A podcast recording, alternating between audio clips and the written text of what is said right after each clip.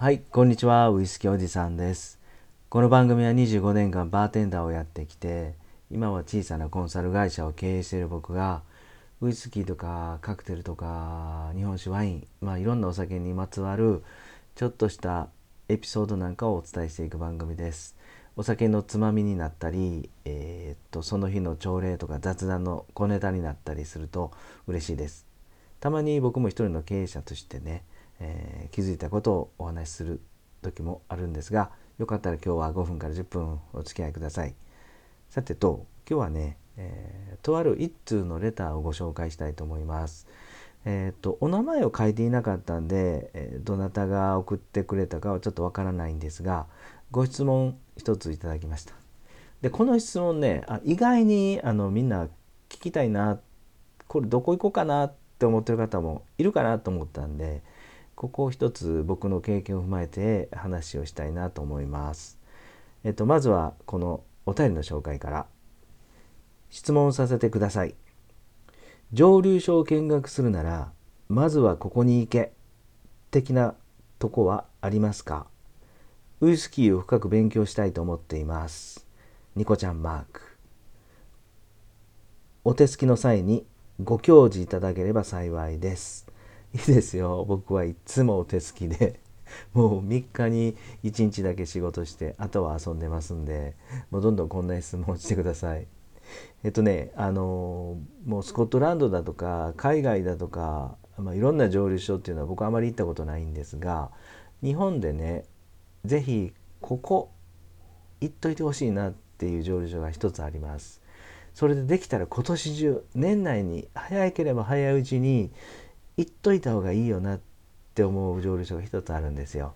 まあそこも踏まえてお話したいなと思います。今までね僕がこの25年間のうちに行って行った蒸留所は、えー富士御殿場キリンディスティラリーってあるじゃないですか蒸留所。でそれとえーっとねサントリーの山崎蒸留所かそしてニッカの宮城峡そして、えーニッカの余市蒸留所。それと兵庫県の江井ヶ嶋酒造の蒸留所か、うん、で海外では1個だけ台湾のカバラン蒸留所に行きましたね。まああのいろんな蒸留所それぞれやっぱり行ってよかったなと思うしかないんですよ。行っていまいちだったなって思うとこはもう一つもなくてまあ各個性もあったり規模が大きかったりするところもあればあのすっごい綺麗な例えば映画島酒造のポットスチルはめちゃくちゃキラッキラに磨かれてて大きくはないんですけども雰囲気がすごく良かったなっていうイメージがありました。それで一方であの大きな大きな日課の宮城郷蒸留所はねもう世界でねもうあの数少ないえーっとグレーンウイスキーの連続式蒸留機があるんですよ。大きな大きな。コフィスチルって言ってね。スコットランドのニーニアス・コフィーさんが発明したグレーンウイスキーを作るのにこれじゃないといかんよなということで日課の創業者の竹鶴正隆さんがわざわざスコットランドに注文したと、うん、そんなコフィースチールっていうのがまだ日課の宮城郷蒸留所に行ったらまだあるのでね。それ見るだけでもあそこの蒸留所に行くのは値打ちがあるなと思ってます。だからそういうとこ行くのもいいと思いますよ。ただねただあの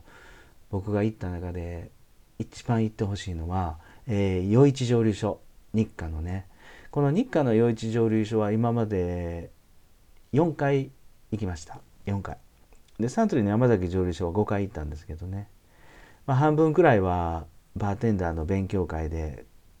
バーテンダーが集まって勉強会で研修のために行ったのとかプライベートで一人で行ったのとかいろいろあるんですがこの日課の余市蒸留所は僕の中ではもう一番おすすめです。でおすすめなところがあのいくつかあってねまず一つはあのアクセスしやすいんですよ。例えば僕は関西に住んでるんですが、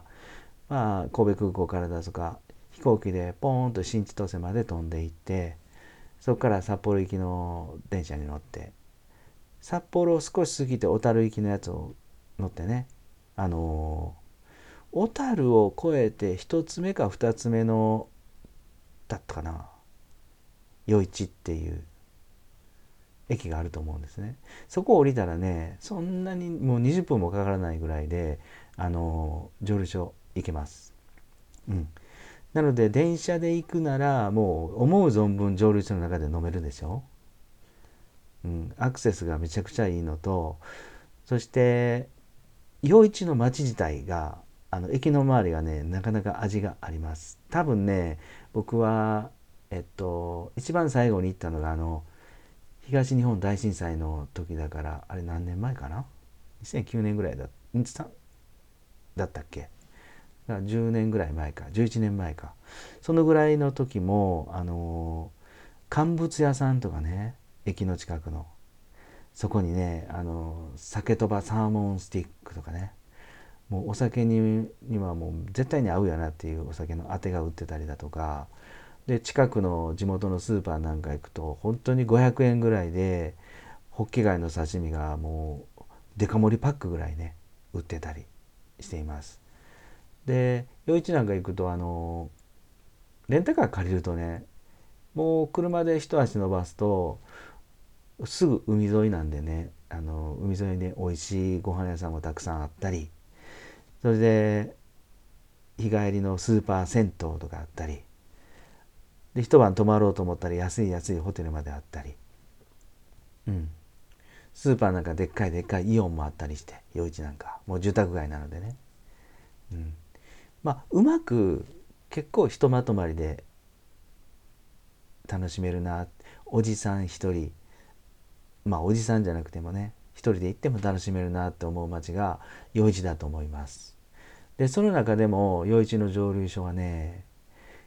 まあ一味も二味もあってまあ行ってくれたらわかると思うしガイド見たらねガイドブックとかインターネット見たらたくさん書いているんでまあそこまでは深く言わないですが年内に絶対に行っといてほしいっていう理由がね今ね外国人来な来ないでしょ？コロナで図らずも。でコロナ前までは中国人がめちゃくちゃ多かったんですよもう大人気で。だからすごい団体の中国人の方たちがわさわさわさわさガチャガチャガチャガチャその中であの日課陽一の蒸留所の日課バーにねゆっくりあのカウンターで立ち飲みでウイスキー飲めるところにこぞってやってたんでそういう人たちが今いないうちにゆっくり行けるんじゃないかなって思います。まあ少しね、あの国内の人たちがやっぱりウイスキーブームっていうのもあって、あの結構いらっしゃると思うんですけどもうまく平日なんかね狙っていくとゆっくり楽しめると思いますよ。これはあの日韓の余市蒸留所だけではなくて山崎であろうが白州であろうが外国人が今のところ来ないうちにっていうのはありだと思うんですが中でもこの余市蒸留所そこの余市でしか買えない例えば鶴とかね多分余市でしか買えないウイスキーもあったと思うんですでそういうのもあってゆっくり蒸留所を楽しむでしょ？でその後は晩までスーパー銭湯なんか入って乾物屋さんでお酒のあて買って地元のスーパーでもちょこちょこっと買い物をして一泊するのもありなんじゃないかなと思いました。はい、でこの方今回質問された方はしっかりウイスキーの勉強したいと言ってるんでね。一度山崎のね山崎蒸留所の、えー、バーに入っていろいろそこのバーテンダーの方に聞いてみてもいいかなと思います。それでもっと言うとね今あの僕も行ったことはないんですけどあのね滋賀県の長浜蒸留所なんかはあのね2泊3日でどっぷりウイスキーをもう発酵からゆっくり見れるとかがっつり学べるウイスキーツアーもあるようですね。もうこれなんかあのまあ micro distillery っていうか今いろんなところで日本全国ポコポコポコポコ蒸留所ができてるじゃないですか。でそこをいろいろ探して手繰り寄せてみるとね今しっかり勉強できるツアーとかもねあるように思います。はいなのでぜひぜひそういう方もいろんな micro distillery なんか探してみて自分の足でねまだネットとか Google で検索しても載ってないような楽しみ方はこれ自分独自の distillery ツアーなんか作るとねめちゃくちゃ楽しいと思います。うん、僕も一回やってみたいなどんどんどんどんやっていきたいなとか思ってるんですが、うん、よかったら行ってみてください。はい、僕はとにかく1回年内のうちに行くのは日課の余市蒸留所行ってみてはどうかなとか思いました